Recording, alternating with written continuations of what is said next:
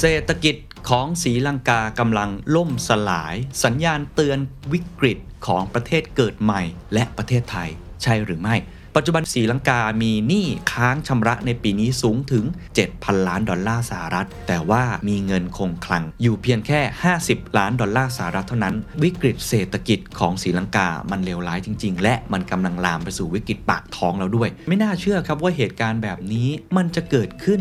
ในยุคนี้ได้ This is the Standard Podcast. The Secret Sauce. Executive Espresso. สวัสดีครับ ผมเคนนักคริน และนี่คือ The Secret Sauce Executive Espresso สรุปความเคลื่อนไหวในโลกเศรษฐกิจธุรกิจแบบเข้มข้นเหมือนเอสเปรสโซให้ผู้บริหารอย่างคุณไม่พลาดประเด็นสำคัญ เศรษฐกิจของศรีลังกากำลังล่มสลาย สัญญาณเตือนวิกฤตของประเทศเกิดใหม่ และประเทศไทยใช่หรือไม่ วันนี้อยากชวนคุยเรื่องวิกฤตครับ หลายคนคงได้ยินข่าวแล้วนะครับศรีลังกาครับโอ้เป็นประเทศที่ก่อนหน้านี้เติบโตอย่างต่อเนื่องนะครับ 7-8%ต่อปี ตอนนี้ทางผู้นำออกมาประกาศเลยครับว่า เศรษฐกิจของพวกเขาล่มสลายแล้ว ไฟน้ำโดนตัดครับ ของแพงมากๆ เงินแทบจะไม่มีมูลค่าเงินเฟอ้อสุดๆ แล้วก็คนลำบากมากๆครับยากจนไม่มีจะกินฮะเฮ้ยมันไม่น่าเชื่อครับว่าเหตุการณ์แบบนี้ มันจะเกิดขึ้นในยุคนี้ได้ โดยเฉพาะในประเทศกลุ่มลักษณะแบบนี้นะครับที่ก่อนหน้านี้ก็ดูโอเคอยู่ คือไม่ได้เป็นประเทศที่อดอยากมาอยู่แล้วเป็นทุนเดิม หรือว่ามีปัญหามาก ๆ เป็นทุนเดิมอยู่แล้วนะครับ มันเกิดอะไรขึ้น และมันจะเป็นสัญญาณหรือเปล่า ในแง่ของประเทศเกิดใหม่หรือ emerging market ซึ่งมีประเทศไทยรวมอยู่ในนั้นด้วย เราเสี่ยงจริงหรือเปล่าศรีลังกามาถึงจุดนี้ได้อย่างไร เดี๋ยวค่อยๆ ถอดบทเรียนกันนะครับ ต้องเล่าให้ฟังก่อนครับว่าใครที่อ่านข่าวก็จะเห็นนะครับ ว่าวิกฤตตอนนี้นายกรัฐมนตรีคนปัจจุบันครับ คุณรานินวิกรมสิงห์นะฮะได้ประกาศในวันที่ 22 มิถุนายนที่ผ่านมาครับว่า ระบบเศรษฐกิจของประเทศศรีลังกาได้ล่มสลายโดยสมบูรณ์แล้ว โอ้โห เป็นการประกาศที่เจ็บปวดมากๆ ซึ่งถือว่าเป็นวิกฤตเศรษฐกิจนะครับที่รุนแรงที่สุดในรอบ 70 ปี นับตั้งแต่ประเทศศรีลังกานั้นประกาศเอกราชออกจากสหราชอาณาจักรเมื่อปี 1948 เลยทีเดียว ปัจจุบันนี้นะครับศรีลังกามีหนี้สาธารณะค้างชำระในปีนี้สูงถึง 7,000 ล้านดอลลาร์สหรัฐ แต่ว่ามีเงินคงคลังครับ อยู่เพียงแค่ 50 ล้านดอลลาร์สหรัฐเท่านั้น มันเกิดอะไรขึ้นกันแน่ครับ จากประเทศที่เคยโตปีละ 7-9%แบบนี้ มาถึงจุดนี้ได้ยังไง ลองไปดูสถานการณ์ก่อนละกันว่ามันเกิดอะไรขึ้นบ้างนะครับ ภาพจะค่อนข้างหดหูนิดหนึ่งนะฮะ อันแรกครับ คนตกงานไม่มีเงินขาดแคลนสินค้าจำเป็นครับ ตอนนี้ต้องบอกว่าการตกงานเนี่ยกลายเป็นปรากฏการณ์ที่พบเห็นได้ทั่วไปเกือบทุกครัวเรือนของศรีลังกา การขาดรายได้เหล่านี้ครับทำให้อัตราความยากจนในประเทศเพิ่มสูงขึ้นข้อมูลของธนาคารโลกนะครับเปิดเผยว่าสัดส่วนของคนจนที่มีรายได้วันละ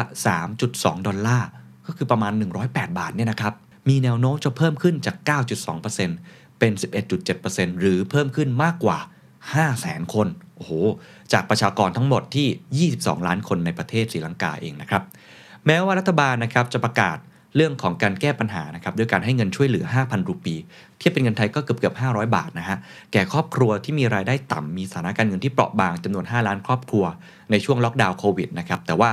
นั่นก็เป็นการแก้ปัญหาที่ปลายเหตุครับ แล้วก็ช่วยได้เพียงระยะเวลาสั้นๆ เท่านั้นนะครับ โดยเฉพาะอย่างยิ่งนะครับ เมื่อวิกฤตเศรษฐกิจที่หนักหนาสาหัสอยู่แล้วเนี่ย ถูกซ้ำเติมอีกขยักหนึ่งครับ มีอีกคลื่นอีกลูกหนึ่ง ซึ่งตอนนี้กำลังโดนกันทั้งโลกก็คือ สงครามรัสเซียยูเครน ดันให้ราคาของพลังงานนั้น เพิ่มสูงขึ้นแบบโอ้โหพรวดพราดมาก ๆ เลย ขณะที่การขาดแคลนสินค้าจำเป็นก็ยังคงเป็นปัญหาใหญ่นะครับ ใหญ่ขนาดไหน ถึงขนาดที่ทำให้การสอบของนักเรียนหลายล้านคนนะฮะในประเทศต้องถูกเลื่อนออกไป เลื่อนออกไปไม่ใช่เพราะล็อกดาวน์ไม่ใช่ว่านักเรียนไม่ยอมไปเรียนไม่ใช่นะฮะถูกเลื่อนออกไปเพราะว่าไม่มีกระดาษครับ แล้วก็ไม่มีหมึกฮะสำหรับการใช้สอบโอ้โหอันนี้มันขาดแคลนจริง ๆ นะครับ ข้อที่2ครับหลายคนก็เห็นภาพนี้นะครับ ไฟดับครับ เกิดการตัดไฟทั่วประเทศ เนื่องจากขาดเรื่องพลังงานเชื้อเพลิงนะครับ อย่างที่เกินไปแล้วว่า ถึงขั้นรุนแรงที่ประชาชนเนี่ยไม่มีไฟฟ้าใช้ เนื่องจากว่าเขาขาดแคลนเชื้อเพลิงนะฮะก็เลยทำให้ต้องตัดไฟทั่วประเทศเป็นเวลานานหลายชั่วโมงพอไม่มีเชื้อเพลิงเพื่อผลิตไฟฟ้าพลังน้ำอะไรต่างๆ ส่งผลให้นำไปสู่การขาดแคลนพลังงานความร้อนถึง 750 เมกะวัตต์ครับเจ้าหน้าที่นะครับได้เผยกับสำนักข่าว AFP นะครับว่าไฟฟ้ามากกว่า 40%ของศรีลังกานะครับผลิตจากพลังงานน้ำนะผลิตจากน้ำแต่แหล่งน้ำส่วนใหญ่มีระดับต่ำจนเข้าขั้นวิกฤต ราะว่าฝนไม่ตก ในขณะเดียวกันครับถ่านหินครับแล้วก็น้ำมันก็ถือว่าเป็นองค์ประกอบหลักนะฮะในการผลิตไฟฟ้าของศรีลังกาเช่นเดียวกัน แต่ว่าศรีลังกาครับต้องนำเข้าทรัพยากรทั้ง 2 ชนิดนี้จากต่างประเทศ ซึ่งกลายเป็นเรื่องยากในปัจจุบันนะครับเพราะว่าเงินตราต่างประเทศ แทบไม่เหลือแล้วในประเทศ ปัญหาการขาดแคลนน้ำมันดีเซลอย่างรุนแรงทำให้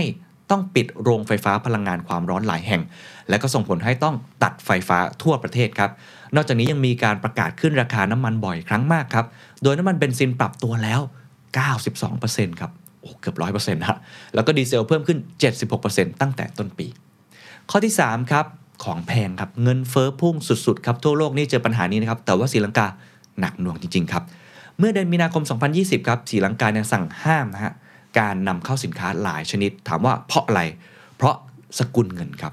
เขาต้องการจะเก็บสกุลเงินต่างประเทศ ซึ่งจำเป็นเพราะเขาไปติดหนี้ฮะเขาต้องเอาไปชำระหนี้ต่างประเทศจำนวน 51,000 ล้านดอลลาร์แต่ว่าการดำเนินการดังกล่าวครับ เพราะว่าแบรนด์สินค้าไม่เข้ามา มันก็เลยขาดแคลนครับแสดงว่าในประเทศไม่สามารถผลิตสินค้าทดแทนได้ดีเพียงพอด้วยเช่นกันทำให้สินค้าจำเป็นขาดแคลนเป็นวงกว้างมากนะครับแล้วก็พอมาสินค้ามันขาดแคลนครับมันจะเกิดอะไรขึ้นครับก็ราคาก็พุ่งสูงขึ้นเพราะคนต้องการมากขึ้น ประชาชนครับจำเป็นจะต้องเลือกซื้ออาหารราคาถูกลงครับเพื่อลดค่าใช้จ่าย อีกทั้งยังต้องตัดค่าใช้จ่ายนะครับหลายอย่าง โดยเฉพาะเรื่องความบันเทิงสุรุ่ยสุร่ายต่างๆ เพื่อประหยัดปัจจุบันครับชา 1 ถ้วยนะครับมีราคา 100 รูปีศรีลังกา เพิ่มขึ้น 4 เท่าตัวครับ จากเดิม 25 รูปีศรีลังกา ณเดือนตุลาคมปีที่แล้วก็คือ ผ่านมาไม่ถึงปี เพิ่มขึ้นเกือบ 4 เท่านะฮะตอนนี้เป็นการรายงานจากเว็บข่าว ท้องถิ่นนะฮะขณะที่เรื่องของสุขภาพก็เช่นเดียวกันครับ ค่าหมอแล้วก็ค่ายาแพงขึ้นเรื่อยๆครับ คนส่วนใหญ่หันมาใช้วิธีการรักษาด้วยตัวเองครับ ก็เพราะว่าไปโรงพยาบาลไปคลินิกไปหาหมอแล้วไม่มีตังค์จะจ่าย ก็เลยต้องรักษาด้วยตัวเอง ซึ่งถือว่าเป็นวิธีการที่ WHO ครับหรือว่าองค์การอนามัยโลกเตือนเลยนะครับว่า อาจจะนำไปสู่การบาดเจ็บที่สูงขึ้นได้ โรงพยาบาลหลายแห่งครับ ต้องยุติการผ่าตัดแบบปกติ และ ซูเปอร์มาร์เก็ตครับต้องแบ่งสรรปันส่วนการจำหน่ายอาหารหลักนะครับไม่ว่าจะเป็นข้าวน้ำตาลและนมผงออกไป ต้นเดือนที่ผ่านมาครับธนาคารกลางของศรีลังกาหรือว่า CBSL นะครับ Central Bank ศรีลังกา มีมติครับขึ้นอัตราดอกเบี้ยนะก็ต้องขึ้นอัตราดอกเบี้ยแล้วเนาะเพื่อสกัดเงินเฟ้อบรรเทาแรงกดดันเหล่านี้ต่างๆนะครับแล้วก็เรียกร้องครับให้รัฐบาลพิจารณามาตรการต่างๆ รวมถึงควบคุมการนำเข้าที่ไม่จำเป็น แล้วก็การขึ้นราคาน้ำมันที่ตอนนี้ มันแพงมาก ๆ เลย เพื่อลดแรงกดดันต่อเศรษฐกิจนะครับอัตราเงินเฟ้อในเดือนกุมภาพันธ์นะครับอยู่ที่ 15.1%แล้วก็อัตราเงินเฟ้อถ้าไปดูตะกร้าทั้งหมดนี้กลุ่มอาหารนะครับพุ่งแต่ 25.7%สูงที่สุดในรอบทศวรรษ ทั้งนี้ครับอัตราเงินเฟ้อดังกล่าวนะครับสูงกว่าเป้าหมายของแบงก์ชาติอย่างมากนะครับเพราะว่าแบงก์ชาติของศรีลังกาเนี่ยตั้งเป้าเอาไว้นะครับว่าอัตราเงินเฟ้อควรจะอยู่ที่ประมาณ 4-6%ในระยะกลาง ก็พุ่งสูงเกินไปแล้วนะครับ ข้อที่ 4 ครับ การลดค่าเงินครับ เงินเริ่มด้อยค่าครับ ธนาคารกลางศรีลังกาตัดสินใจครับ ต้องลดค่าเงินแล้วครับ ตอนนี้มันไม่ไหวจริงๆนะครับ ลดค่าเงินรูปีลงถึง 15%นะครับ แล้วก็กำหนดวงเงินอัตราแลกเปลี่ยนไว้ที่ 230 รูปีต่อดอลลาร์ จากก่อนหน้านี้ครับกำหนดไว้ที่ประมาณ 200 รูปีต่อดอลลาร์ และสุดท้ายครับปัญหาที่หนักหน่วงที่สุดครับ เพราะมันอาจถึงแก่ชีวิตได้เลยก็คือ ไม่มีจะกินครับ ไม่มีจะกินเลยนะฮะ ราคาสินค้าโภคภัณฑ์หลักๆ โดยเฉพาะอาหารที่พุ่งสูงขึ้นอย่างกระทันหันครับทำให้หลายคนนั้นต้องพึ่งพาการช่วยเหลือจากภาครัฐ เนื่องจากสินค้าจำเป็นทั้งหมดนั้นขาดแคลนไปหมดนะครับแน่นอนเป็นผลมาจากมาตรการจำกัดการนำเข้า ซึ่งถูกบีบบังคับด้วยวิกฤตอัตราแลกเปลี่ยนนะครับแม่บ้านคนหนึ่งนะครับในโคลัมโบนะครับผมเคยไปเมืองนี้ด้วยนะฮะบอกกับ AFP นะครับว่าผู้คนนั้นต่อแถวยาวทุกวันเลยครับตั้งแต่ก่อนรุ่งสาง เพียงเพื่อจะรับส่วนแบ่งน้ำมันก๊าซที่สามารถนำมาใช้ในการจุดเตาครับ เพื่อทำอาหาร เธอยังกล่าวอยู่ด้วยครับว่ามีคนเป็นลม และเธอเองก็รู้สึกไม่สบาย เพราะว่าไม่มีอะไรตกถึงท้องครับ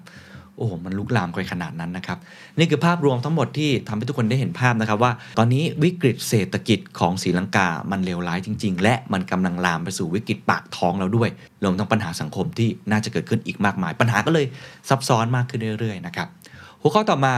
ก่อนที่จะไปดูว่ามันจะลุกลามไปสู่ประเทศอื่นๆหรือเปล่า เราต้องชวนคุยกันครับว่า มันเกิดจากอะไรกันแน่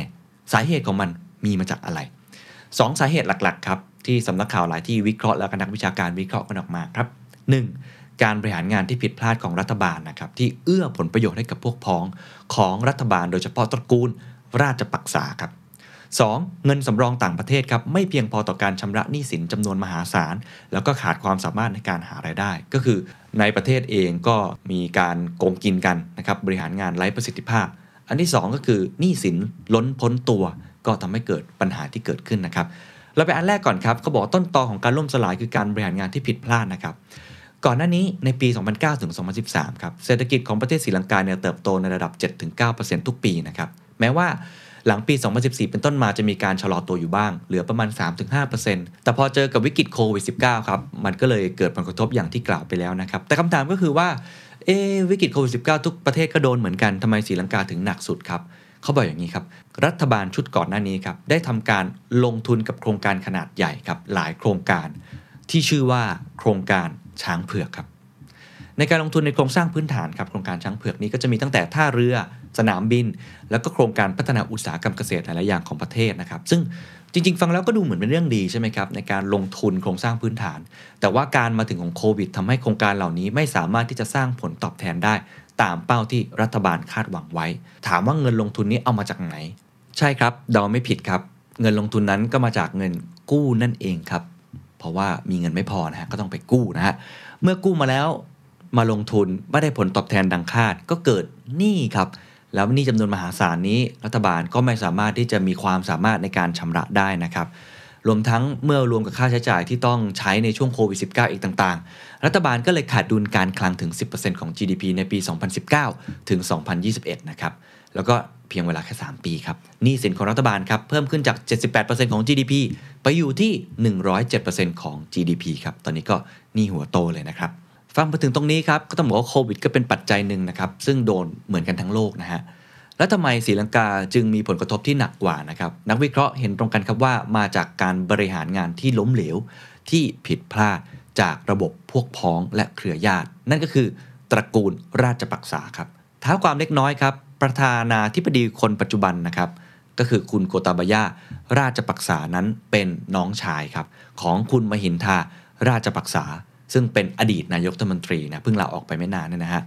ออสองพี่น้องนี้ผัดกันครองตำแหน่งผู้นำของศรีลังกานายกรัฐมนตรีประธานาธิบดี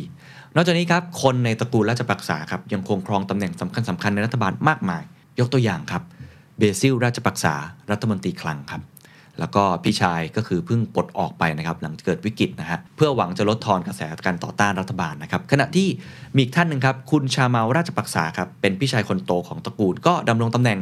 รัฐมนตรีชนรประทานและการจัดการทรัพยากรน้ำนะครับ ยังมีครับคุณนามานราชปักษาเป็นลูกชายคนโตของมหินทา นั่งเก้าอี้ในรัฐบาล แล้วก็ถูกปลดออกนะครับ ซึ่งต้องบอกว่าในปัจจุบันนี้นะครับประธานาธิบดียังเป็นคนเดิมนะครับ ยังเป็นคนเดิมคือเป็นตระกูลราชปักษาอยู่นะครับนั่นคือคุณโกตาบายาราชปักษา แต่ว่าคนที่เป็นนายกรัฐมนตรีนั้นเปลี่ยนแล้ว คนปัจจุบันก็คือคุณรานิววิกรมสิงห์นะครับดำรงตำแหน่งได้ประมาณเดือนกว่าๆนะครับเขาพูดชัดเจนนะครับว่าวิกฤตครั้งนี้เป็นผลพวงมาจากการบริหารงานที่ผิดพลาดครับ I would say the last administration is to blame. They have run down the economy. We are bankrupt, which had never happened to Sri Lanka before. BBC ครับรายงานนะครับว่าแม้ว่ารัฐบาลศรีลังกาจะอ้างนะครับว่าครั้งนี้เกิดจากโควิด -19 ทำให้ประเทศนั้นขาดแคลนเรื่องของเงินตรา แต่ประชาชนส่วนใหญ่ไม่ได้มองแบบนั้นครับ ออกมาประท้วงกันมากมายนะครับ และมองว่ามันเกิดจากระบบการปกครองแบบเครือญาติ ก็คือมีแต่ตระกูลตัวเองนี่แหละ แล้วก็เอาประโยชน์เข้าตัวเองนะครับ ซึ่งเขาก็ประท้วงจนกดดันมากๆทำให้นายกรัฐมนตรีเนี่ย ก็คือคุณมหินทาราชปักษาเนี่ยต้องลาออกนะครับ กลุ่มผู้ประท้วงนะครับได้ออกมาบอกนะครับว่ามหินทาราชปักษาเนี่ยนะฮะที่เพิ่งประกาศลาออกไปเนี่ยมีส่วนร่วมอย่างยิ่งครับที่ทำให้ศรีลังกาต้องเผชิญกับวิกฤตทางเศรษฐกิจนะครับ เขาบอกว่าการบริหารงานนั้นผิดพลาดอย่างยิ่งครับ ผู้เชี่ยวชาญนะครับได้ชี้ว่าการดำเนินนโยบายนะครับของประธานาธิบดีราชปักษา หลังจากชนะการเลือกตั้งในปี 2019 ครับ เช่น การตัดลดภาษีอย่างมากผิดเวลา การห้ามการนำเข้า ยิ่งทำให้วิกฤตครั้งนี้เลวร้ายลงนะครับ นี่ต่างประเทศมีมูลค่ามหาศาลมากๆ ตอนนี้ การล็อกดาวน์ต่อเนื่องอัตราเงินเฟ้อที่เพิ่มสูงขึ้น การขาดแคลนเชื้อเพลิง ทุนสำรองเงินตราต่างประเทศที่ลดลงร่อยหรอ แล้วก็การปรับลดค่างเงิน ทั้งหมดนี้ล้วนแต่ส่งผลกระทบต่อการเติบโตของประเทศนั่นเองครับ นั่นคือสาเหตุแรกครับ เรื่องของการบริหารงานที่ผิดพลาดนะครับ เอาแต่ผลประโยชน์พวกพ้องของตัวเองอะไรแบบนั้นนะครับเหตุผลที่ 2 ก็ต่อเนื่องกันนะครับ ก็คือเรื่องของหนี้ครับ ลองไปลงรายละเอียดครับ ก็จะเห็นว่าหนี้สินนี่ เยอะจริงๆนะครับแล้วก็ขาดความสามารถในการหารายได้ครับเศรษฐกิจของศรีลังกานะครับประสบปัญหาตั้งแต่ก่อนเกิดโควิดแล้วนะครับ แต่ว่าการล็อกดาวน์ก็ยิ่งซ้ำเติม แล้วก็ส่งผลอย่างหนักต่อ informal sector หรือว่าเศรษฐกิจที่อาจจะไม่ได้อยู่ในระบบอะไรแบบนั้นนะครับ ซึ่งถือว่าเป็นแรงงานเกือบ 60%ของประเทศเลยนะครับ ทุนสำรองเงินตราต่างประเทศเนี่ยฮะลดลง 70%ในช่วง 2 ปีที่ผ่านมาทำให้ศรีลังกานั้นไม่มีเงินจ่ายค่าสินค้านำเข้าที่จำเป็น แล้วก็อาหารแล้วก็เชื้อเพลิงด้วยนะครับ วิกฤตทางการเงินยังมีสาเหตุมาจากการขาดแคลนเงินตราต่างประเทศ โดยภาคการท่องเที่ยวครับ ถือเป็นหนึ่งในแหล่งแลกเปลี่ยนเงินตราต่างประเทศที่สำคัญของประเทศ ได้รับผลกระทบจากโควิดนะครับ นอกจากนี้ชาวศรีลังกาที่ทำงานในต่างประเทศก็ไม่ค่อยส่งเงินกลับมาที่ประเทศด้วยนะครับทุนสำรองเงินตราต่างประเทศของศรีลังกาในปี 2019 อยู่ที่ประมาณ 7,600 ล้านดอลลาร์สหรัฐ แต่ว่าในเดือนกุมภาพันธ์ 2022 ครับ ลดลงเหลือเพียงประมาณ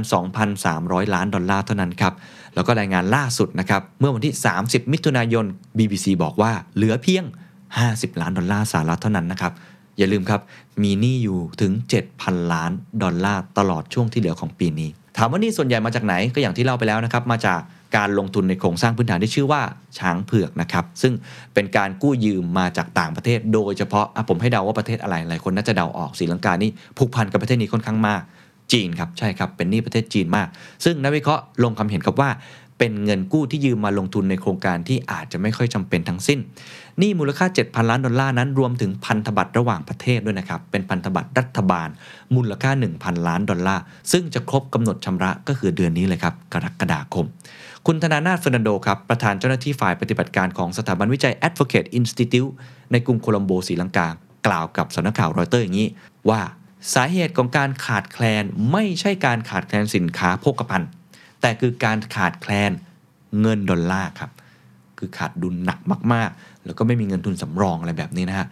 นอกจากเรื่องหนี้ต่างๆ แล้วก็ไม่มีความสามารถที่จะชำระแล้วนะครับนายกรัฐมนตรีครับคุณรานิล วิกรมสิงเหยังเผยนะครับว่า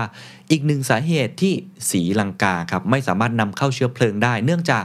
ซีลอนปิโตรเลียมคอร์ปอเรชันนะครับเป็นบริษัทที่ดูแลเรื่องน้ำมันเชื้อเพลิงของศรีลังกา ค้างชำระหนี้ครับกว่า 700 ล้านดอลลาร์สหรัฐ ส่งผลให้ไม่มีประเทศใดนะครับหรือองค์การระหว่างประเทศใดจะยอมจำหน่ายหรือจัดหาน้ำมันเชื้อเพลิงให้กับศรีลังกา เพราะว่า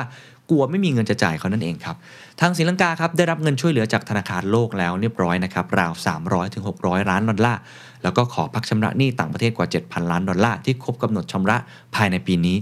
ขณะนี้ครับกำลังอยู่ในระหว่างการรอผลเจรจากับกองทุน IMF นะครับสำหรับการส่งแพ็กเกจช่วยเหลือ แล้วก็คาดว่าจะได้ข้อสรุปช่วงปลายเดือนกรกฎาคมนี้ครับ BBC ยังได้รายงานนะครับว่าทางรัฐบาลพยายามอย่างยิ่งครับ แน่นอนพอตอนนี้เงินไม่พอก็ต้องกู้เพิ่มถูกไหมฮะ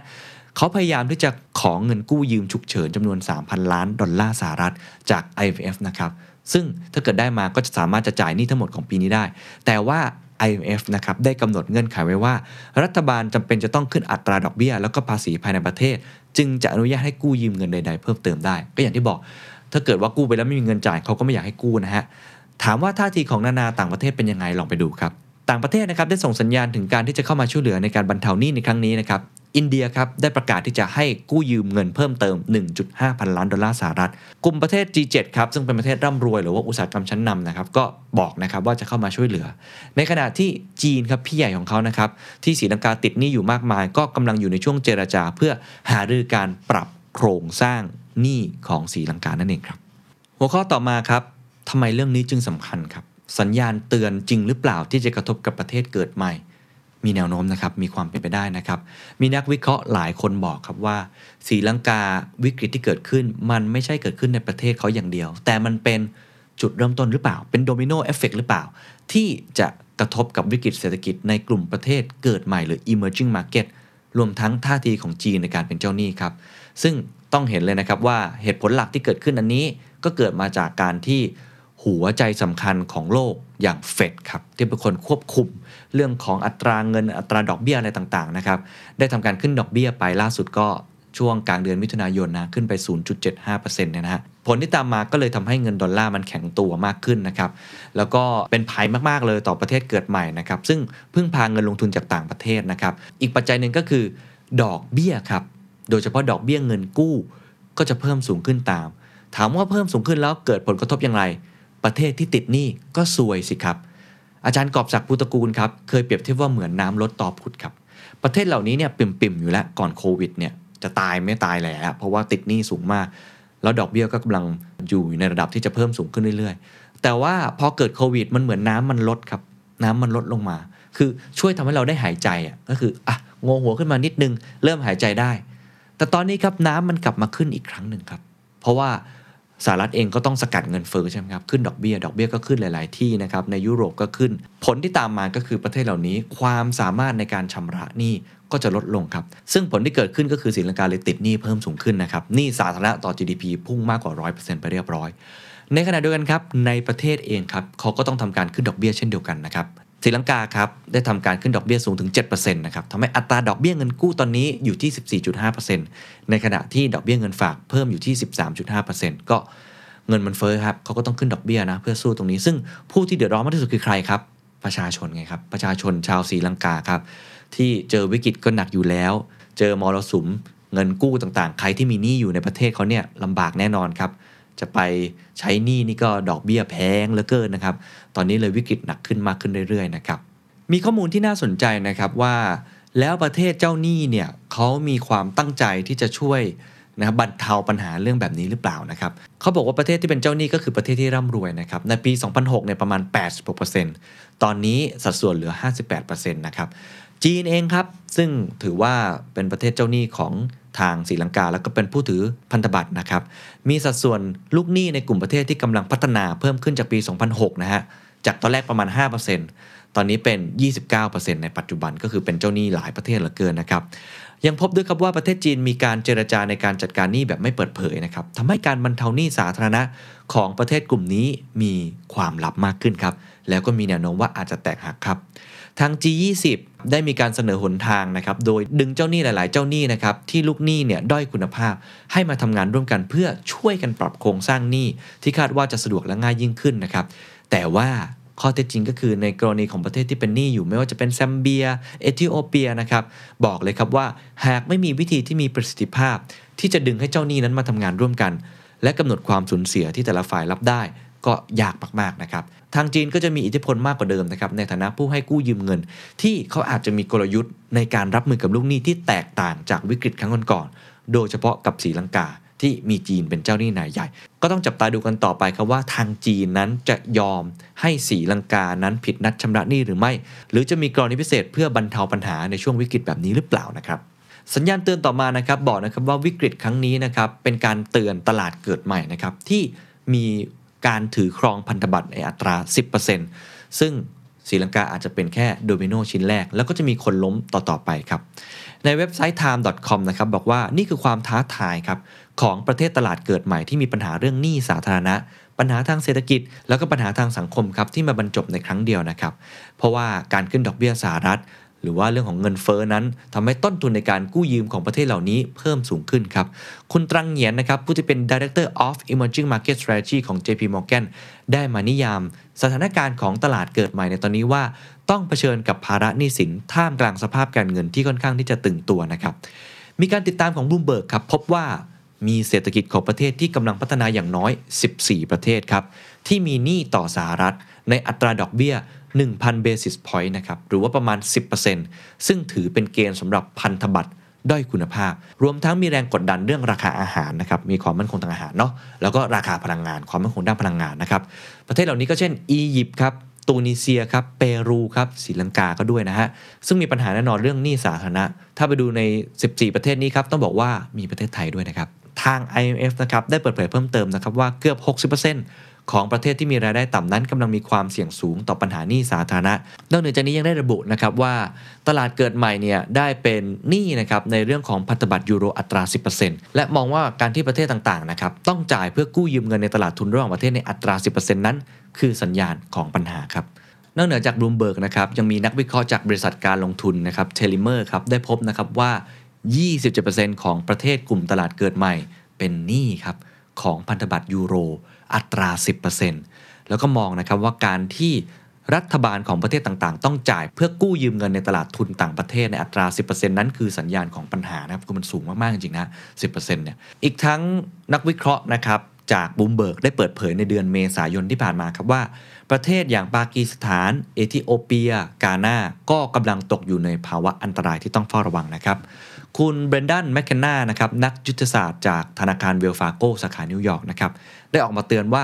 วิกฤตของศรีลังกาอาจจะเป็นจุดเริ่มต้นของกระแสที่ประเทศตลาดเกิดใหม่ ต้องเผชิญกับปัญหาในการชำระหนี้ และมีความเป็นไปได้ครับว่าอาจจะต้องผิดนัดชำระหนี้ทำให้เห็นนะครับว่าประเทศอย่างปากีสถานอียิปต์ตอนนี้เปราะบางมาก ๆ จากอัตราดอกเบี้ยของธนาคารกลางสหรัฐที่ปรับตัวเพิ่มขึ้นนะครับ เช่นเดียวกับประเทศที่มีพื้นฐานของเศรษฐกิจที่ค่อนข้างอ่อนแอ แล้วก็มีหนี้สินเป็นสกุลเงินดอลลาร์นะครับซึ่งอาจจะมีปัญหานะครับในการจ่ายหนี้พันธบัตรนั่นเองนะครับ ตอนนี้ก็จะเห็นได้ว่าประเทศหลาย ๆ ประเทศนะครับเป็นหนี้สูงอยู่แล้วอย่างที่ผมกล่าวไปแล้ว บางอันเนี่ยมียิวที่ค่อนข้างสูงมากเลย เพราะว่าต้องการเงินมาใช้พอดอกเบี้ยของเฟดเนี่ยเพิ่มสูงขึ้นอีก ก็ยิ่งทำให้ความสามารถในการชำระหนี้เนี่ยมันลดลงไปอีก แล้วก็เจอปัญหาเรื่องของโควิดอะไรต่าง ๆ แต่ศรีลังกาอาจจะเลวร้ายกว่า เพราะว่ามีปัญหาเรื่องของการบริหารจัดการด้วย ก็เป็นอีกสัญญาณหนึ่งนะครับที่ทำให้ต้องระมัดระวังนะครับสุดท้ายครับผมกลับมาที่ประเทศไทยนะครับ ต้องบอกประเทศไทยจริงๆ แล้วยังไม่น่ากังวลขนาดนั้นครับแบงก์ชาติเองหรือว่าหลาย ๆ หน่วยงานออกมาประเมินแล้วนะครับว่าไม่ได้น่ากังวลขนาดนั้นนะครับ เพราะว่าปัจจุบันนะครับธนาคารแห่งประเทศไทยรายงานออกมานะครับว่าเงินคงคลังของเรายังโอเคอยู่ครับ มีอยู่ประมาณ 3 0 0แสนล้านบาท แล้วก็หนี้สาธารณะต่อ GDP ของไทยนะครับ ประกาศไปช่วง 1 เมษายนที่ผ่านมา อยู่ที่ประมาณ 60.87%นะครับ แล้วก็การกู้ยืมเงินของเราที่เรากู้อะไรต่างๆ เนี่ยต้องบอกว่าไม่ได้เหมือนศรีลังกา เพราะว่าเรากู้ยืมเงินในประเทศถึง 98.2%เพราะฉะนั้นพูดตามตรงครับ นับตั้งแต่วิกฤตของต้มยำกุ้งเป็นต้นมานะฮะ การบริหารเรื่องการเงินการคลังของประเทศไทยเนี่ย ค่อนข้างดีนะครับยังถือว่ายังปลอดภัยอยู่ไม่ได้น่ากังวลขนาดนั้น ผมเห็นนักวิเคราะห์หลายคนก็ออกมาพูดนะครับว่าไม่ได้น่ากังวลมากขนาดนั้น ปัญหาของประเทศไทยในตอนนี้อาจจะไม่ใช่เรื่องของหนี้สาธารณะ แต่คือหนี้ครัวเรือนนะครับที่สูงจริง ๆ แล้วก็ทำให้คนลำบากมากขึ้นนะครับ นี่คือทั้งหมดครับของบทเรียนประเทศศรีลังกาที่เศรษฐกิจล่มสลายนะครับมี 2 สาเหตุด้วยกันหลักๆ ผมสรุปอีกครั้ง 1. การบริหารงานที่ผิดพลาดนะครับของรัฐบาลแล้วก็ระบบเครือญาติ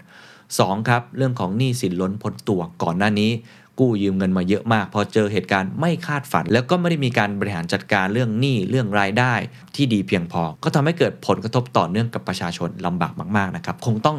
ติดตามกันต่อไปนะครับแล้วก็คงต้องให้กำลังใจนะครับกับประชาชนที่เดือดร้อน สำหรับกลุ่มประเทศเกิดใหม่ครับที่เขาบอกว่าอาจจะเป็น domino effect ก็ต้องจับตาอย่างใกล้ชิดนะครับโดยเฉพาะประเทศที่มีหนี้เยอะๆนะครับจากการรายงานก็บอกว่า ถ้าเป็นหนี้พันธบัตรที่มียิวที่สูงมากๆประมาณ 10%ขึ้นไปเนี่ยต้องบอกว่าน่ากังวลหลาย ๆประเทศ ส่วนประเทศไทยครับยังบอกว่าแข็งแกร่งอยู่นะครับยังไม่น่ากังวลในเรื่องของหนี้สาธารณะ แต่สิ่งที่น่ากังวลกว่าในตอนนี้คือความสามารถของเราในการกลับมาเติบโตได้อีกครั้ง เรื่องของ New S Curve รวมทั้งเรื่องของหนี้ครัวเรือนครับ ที่ตอนนี้อาจจะเป็นปัญหาที่ใหญ่จริง ๆ นะครับ ก็หวังว่าเรื่องราวในวันนี้ของประเทศศรีลังกาครับ คงจะทำให้เราได้บทเรียนนะครับ ที่บริหารความเสี่ยง แล้วก็ป้องกันสิ่งที่อาจจะเกิดขึ้นโดยไม่คาดคิดครับ สวัสดีครับ